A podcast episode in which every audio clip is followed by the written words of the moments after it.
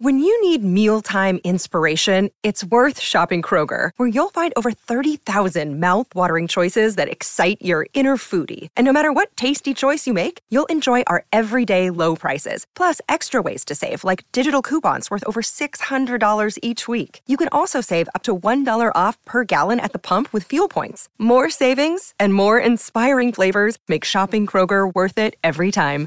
Kroger, fresh for everyone. Fuel restrictions apply. The Building Better Business podcast is the best place to learn how to take your business to the next level. It's no longer enough to earn good profits. You need to develop a network of connections as well as use all types of marketing to your advantage that will put you over the edge.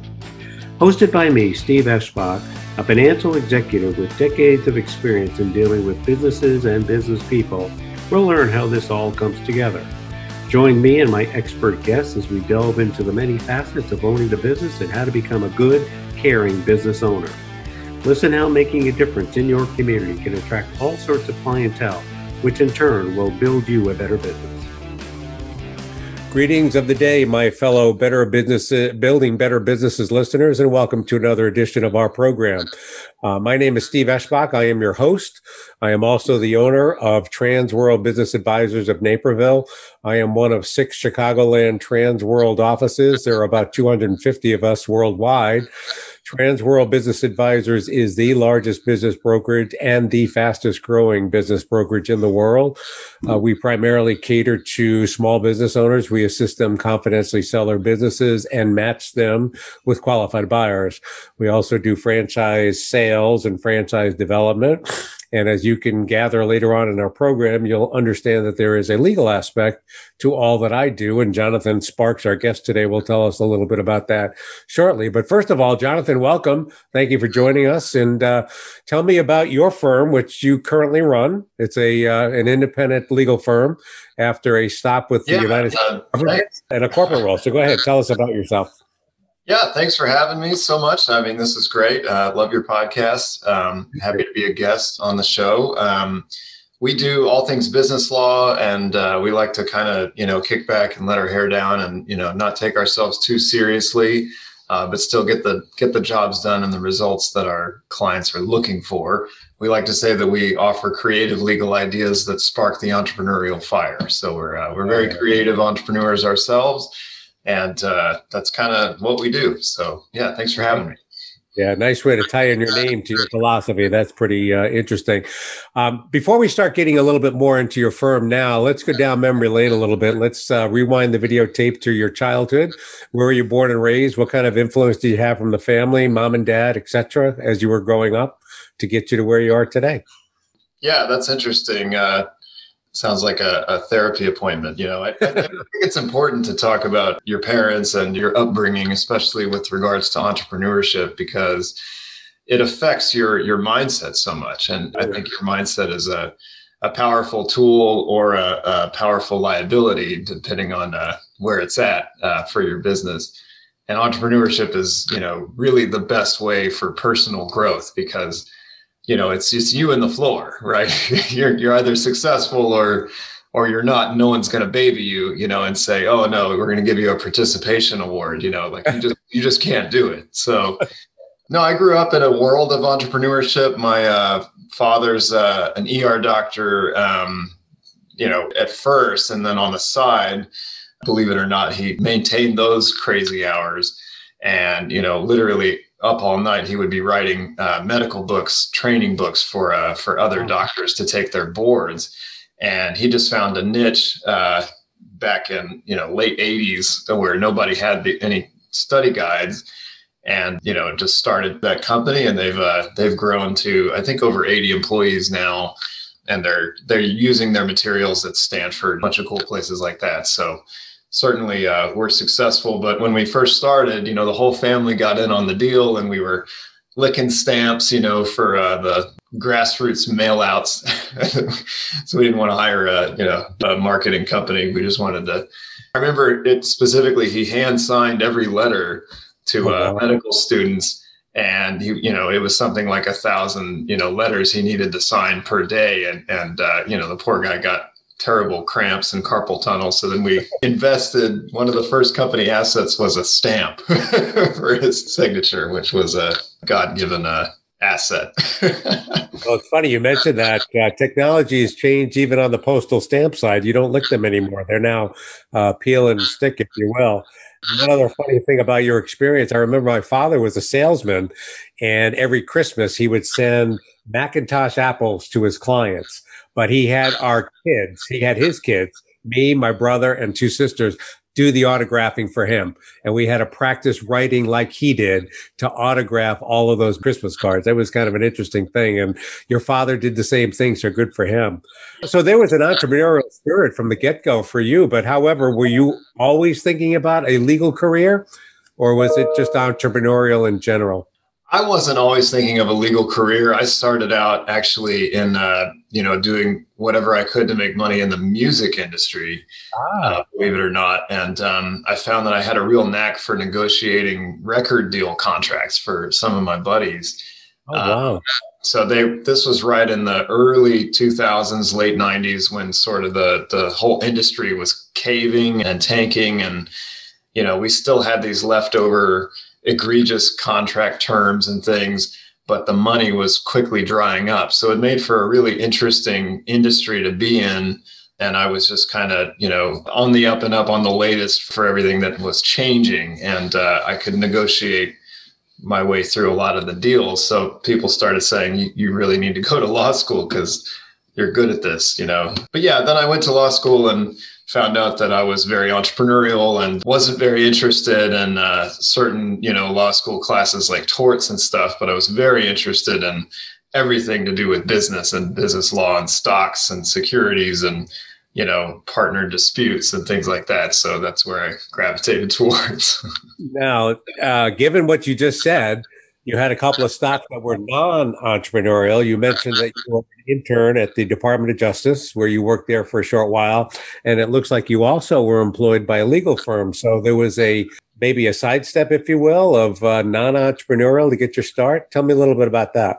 Yeah, I mean, to be honest, I think everything is sort of entrepreneurial. You know, even if you're working a nine to five, you're, you're still a salesperson, you're still an entrepreneur. You know, you're hustling and marketing yourself, you know, and, and just uh, working on your personal image. It just might be that that brand is just for one boss as opposed to, you know, a couple thousand clients. No, I get um, it. You're, you're yeah. Right. But I, I, did start out um, at the Department of Justice. I had an idea to get into politics in the early 2000s, but I kind of got a glimpse into that world and, and was pretty sick to my stomach. Uh, Back and, then, huh? Yeah, no, I, I, it was already getting pretty bad. So they were, there was a, a bill. I, I don't want to get into the details of it, but basically it was just pooping on the Fourth Amendment and I brought this up to my superiors, uh, congressmen, and said, hey, you know, this is, there's no way that the Supreme Court's going to uphold this law uh, because it, you know, it, it, totally violates the Fourth Amendment, and you know that's that's what Jefferson put into place. It was a very important amendment, but they said no, we just want to get it in there for the constituents. We just have to worry about getting votes, you know, and who cares? I said, well, I care. I care. So I, oh, I left. That's politics. Yeah. So I get that. So how long were you at the DOJ? Not very long, I would imagine. I think it was six months. It might have been nine. It, it wasn't that long. We had really interesting cases actually uh, against other entrepreneurs. Um, it was a, a, takings case. It was the biggest one that I was on. But um, yeah, it's, uh, I don't know. That'd be a good half hour funny podcast, but not so business related. we'll, we'll have you on to talk about that because there's many aspects to business and uh, law and whatnot that are quite interesting. So there you went and joined a firm in Atlanta. Tell us a little bit about that. So you were actually, like you said, even though you were, I guess you were an employee of the uh, law firm, you were entrepreneurial in and of yourself. So uh, tell us a little bit about that experience you know, I worked at King and Spalding. It's a very major firm in the Atlanta area. I think there's uh, something like 1,500 or 2,000 attorneys worldwide. So very big. You know, we had the skyscraper, you know, office that was super nice and had an amazing view. and you know i just uh, i wanted to move up the ladder like uh, they told us in the 50s that you should do but then i quickly realized that they were on more of a seniority based system than a merits based system so my entrepreneurial efforts to do an amazing job for them were not going to be really noticed. And my superior kind of pulled me aside one day and he said, Hey, Jonathan, I, I know you're like really working hard here, but um, that guy has been here, you know, 12 years and he went to Harvard. yeah. So, and he, he gets paid like, I think it was like 10,000 more per year than I did at the time. And I was like, yep, this might not be the best business plan. So, um, you know, I ended up opening up my own law firm and, uh, you know, we grew rather quickly. So it was a good decision, I think. Good for you. Good for you. So your background talks a little bit about how you do business aspect law, if you will, for Georgia businesses. So what are the common types of projects that you're getting involved with with your local business owners? Uh, we do a lot of mergers and acquisition deals like the ones that you work with but there's also you know partnership agreements. There's a lot of uh, independent contractor and employment agreements. In georgia there's a lot of um, non-compete law issues you know on both sides of the table we do uh, customer contracts for tech companies it's a big deal now to get the right you know privacy policy written up and, and terms and conditions like the, the click through agreement we also work with trademarks and patents right now, which is very exciting. You know, help people protect their brands and their IP and really anything that goes wrong or with a business or anything that they're looking to accomplish. There's sort of a, a legal piece of it that we enjoy coming in on. So, right. So, how do you market your clients? What type of client is best for you, and how do you get them, or are they coming to you? How does that work? Uh, I think most of what our marketing strategy has, that's worked has just been, you know, good word of mouth. So we we just try to do an uh, an epic job. We try to do a, you know, under promise and way over deliver. We have a I treat it like a company first and a law firm second. So we have a, a real good assembly line. We have a production department, you know, filled with lawyers and paralegals. We have a lot of administrative support and we're not billing by the minute typically. So we'll we'll give people you know a, a no pressure flat fee with a, a strict deadline that we put on ourselves. You know this will be completed within three business days of your payment. And that just makes it really easy for people. It's almost like they're ordering a legal product from Amazon, you know, right. so they they know what they're going to get and, and they can trust in that. So uh, I, I crack a smile. My first experience with a lawyer was during in, a, a transition in the late 90s at a separation agreement from the company I was working at. Okay. And I actually got a bill from the lawyer and they billed in six minute increments. And one of the line items was listen to Steve Eschbach's voicemail message, six minutes. Give Steve a call. He wasn't there six minutes. And there are some of my clients who are dealing with lawyers that do that. They would rather, like you do, bill by the project as opposed to the minutia detail related to all the work that you're doing. So in some respects, that helps. Um, so your firm, you started it when, and now you have how many? Tell me about the process of you growing your your own law firm. We started in 2013. Everything I was taught in law school was to bill hourly like that, and you know, if it's a lawsuit or something, we'll still bill hourly because it's that way it's tied to the work we do. But but yeah, we we made the switch, I think about nine or 10 months in. And uh, I noticed like a 30% jump in revenue immediately upon our decision to, to use flat fees rather than hourly. I think business owners, they just want to pay for results, you know? So just tell me what it costs. You know, I don't want to give someone a blank check especially someone that I haven't worked with before. So, you know, that's worked out very well for for everybody. So yeah, we started in 2013. I think we have I'm not sure there's you know a lot of ramping up that we're doing now. We just added a real estate department uh, to do a bunch of closings for people and we're we're acquiring another firm as well. So I think our staff is a little over 20 now, but I you know I could be off by a few. We have 8 lawyers at this point. Right. You mentioned that you, uh, when you said started, you said we started. So was it you and someone else? Oh, you- it was just me. Yeah. I just refer to us we because we're more of a team. That's and correct. people people will ask, you know, oh, so it's just you. And I'm like, no, it's I play an integral role, but I'm there's no way that I could do the type the amount of legal work that we do uh, without all the help of my team. No, I totally get that. Um, is there any common type of uh, business themes or business law themes that your firm works on? Because I heard a lot about trademark, I heard about real estate closings, I heard about mergers and acquisitions. It sounds like it's pretty varied, but is there a specialty that your firm actually, you know, caters to at all? So we kind of have different specialties among the attorneys that are on our team. My specialty is in negotiating deals, you know, so I'm very good at, you know, mediating a business divorce, for example. I'm very good at, at getting a, you know, a, a new acquisition across the finish line. I can handle, you know, high emotions and anxiety from both sides, and it's not a big deal for me.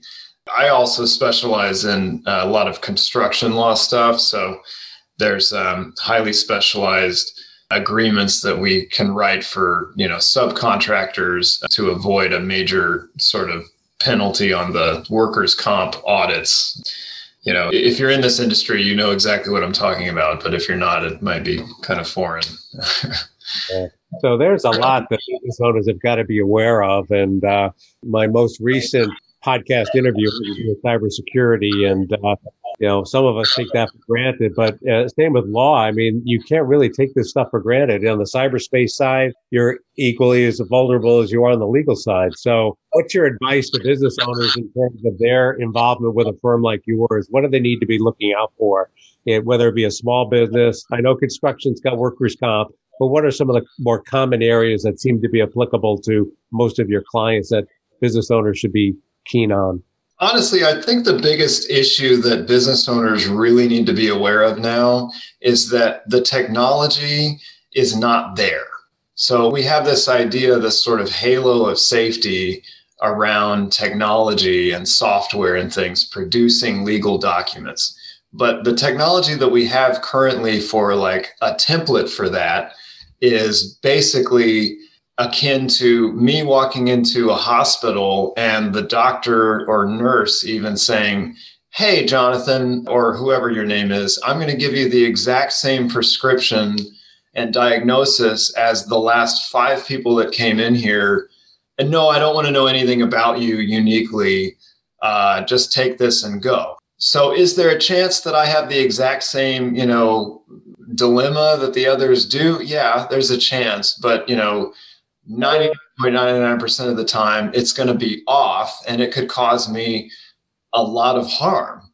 But because I'm not a doctor, I don't know what that harm is until it's way too late and I'm analyzing the contract or template or whatever, you know, BS thing I wrote my information into uh, at court, you know. So I've noticed this trend for business owners to try to, you know, save money and eschew actual lawyers that are licensed and worried about committing malpractice and want to do a great job for you know companies like LegalZoom or even Legal Shield and whatever things they can download online. So there are some documents that are pretty boilerplate, yes, but they're few and far between.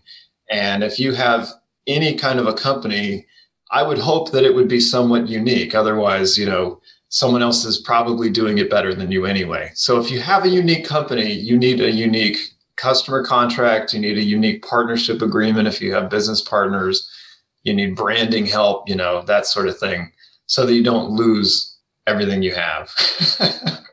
well, you know, it's interesting that your comment about getting legal advice. Um, Transworld Business Advisors is a franchise and their corporate headquarters are in Florida. And you, as a new business owner, you leave Transworld's headquarters with all the documentation in place, ready to start your business. However, the last word of advice they give you here are your templates for your marketing agreement, uh, for your uh, closing documents. They caution you make sure you have a local state lawyer review it for applicability to your particular state. And that is so critical. But, you know, you need to be able, you have to do that because otherwise there could be some misstatements there that apply to one state, not the other. So I totally get with what you're saying. What other type of advice would you give business owners? Let's say it's a brand new company. Let's say it's you in 2013. There's a couple people there and you're just starting out, and again, it's not a law firm because you probably would know a little bit better. But if there's a small mom and pop, like five or under, what what would be the first two or three pieces of advice you'd give a business owner to say you got to be on the lookout for this once you get started? What would that be? It would probably be, you know, figure out what works and do that more and whatever does not work and I mean immediately working for you stop doing. We have this um, maybe Puritan mindset or something where, you know, if we do more labor, we will get paid more money. But that's like a BS idea that doesn't work for entrepreneurs. If you do more of the right type of work, you can and will make more money, yes. But if you do more of the wrong type of work that doesn't push the meter at all, uh, you're not going to make anything. So it's not, you know, I like to call it um, the procrastinating productive, you know, stuff. So I'm thinking like, hey, if I spend another, you know, 10 hours making adjustments to my website or, or reading a book about how to build a website or something, that'll result in more money. But in truth, it's, it's not going to. What's really going to result in more money for your startup company is to go out and get more customers or reach them directly. Nobody's trying to find your website that's built off of a 1995 platform, you know? Funny you mentioned that. Some of the businesses I deal with, their websites are a little outdated. They're getting customers like crazy, but some of the stuff on their website is not totally accurate, but they are getting new customers. So that's good advice.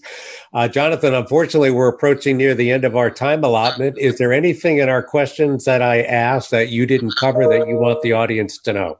Uh, no, I mean, this has been great. Uh, I hope it's been helpful for our listeners. The only other thing is, uh, you know, we don't really look at our trust and estates much but that's an important key component. Uh, business owners can tend to, you know, not have a trust or not really think about it. But all of our, all of my assets and value is in my company. So if I pass away and that company gets frozen in probate, my children are not going to be able to benefit from, you know, the value and the revenue of my company. It's just going to tank. So there's ways around that, uh, but just talk to a good attorney and you know make sure they can help. Well, that comment begs for some more Q and A, but unfortunately, we don't have enough time for that, Jonathan. Thanks so much for sharing what you did. Last but not least, how can we find out more about Jonathan Sparks and uh, and your law firm? How do we go find out more information about you? On our website, we've got a good free uh, business assessment quiz. If you'd like to go through it, I'd be happy to waive the consult fee if you feel like talking to me. Uh, just mention this podcast. Our website is sparkslawpractice.com. And my email is jsparks at sparkslawpractice.com. Thanks for having me. Yeah, and if I was to fill out that form, if I'm in Illinois, which is where I am, it's not uh, state centric, right? It would be applicable, no. generally speaking. So that's good to know. Yeah. Jonathan, I appreciate you sharing your insights. Thanks for your time. Listeners, thanks for listening in on another edition of Building Better Businesses. Hopefully, you found this worthwhile. I know I did. And uh, for more subject material items in our podcast series, be sure to check us out. Thanks so much and have a good rest of the day. Thank you.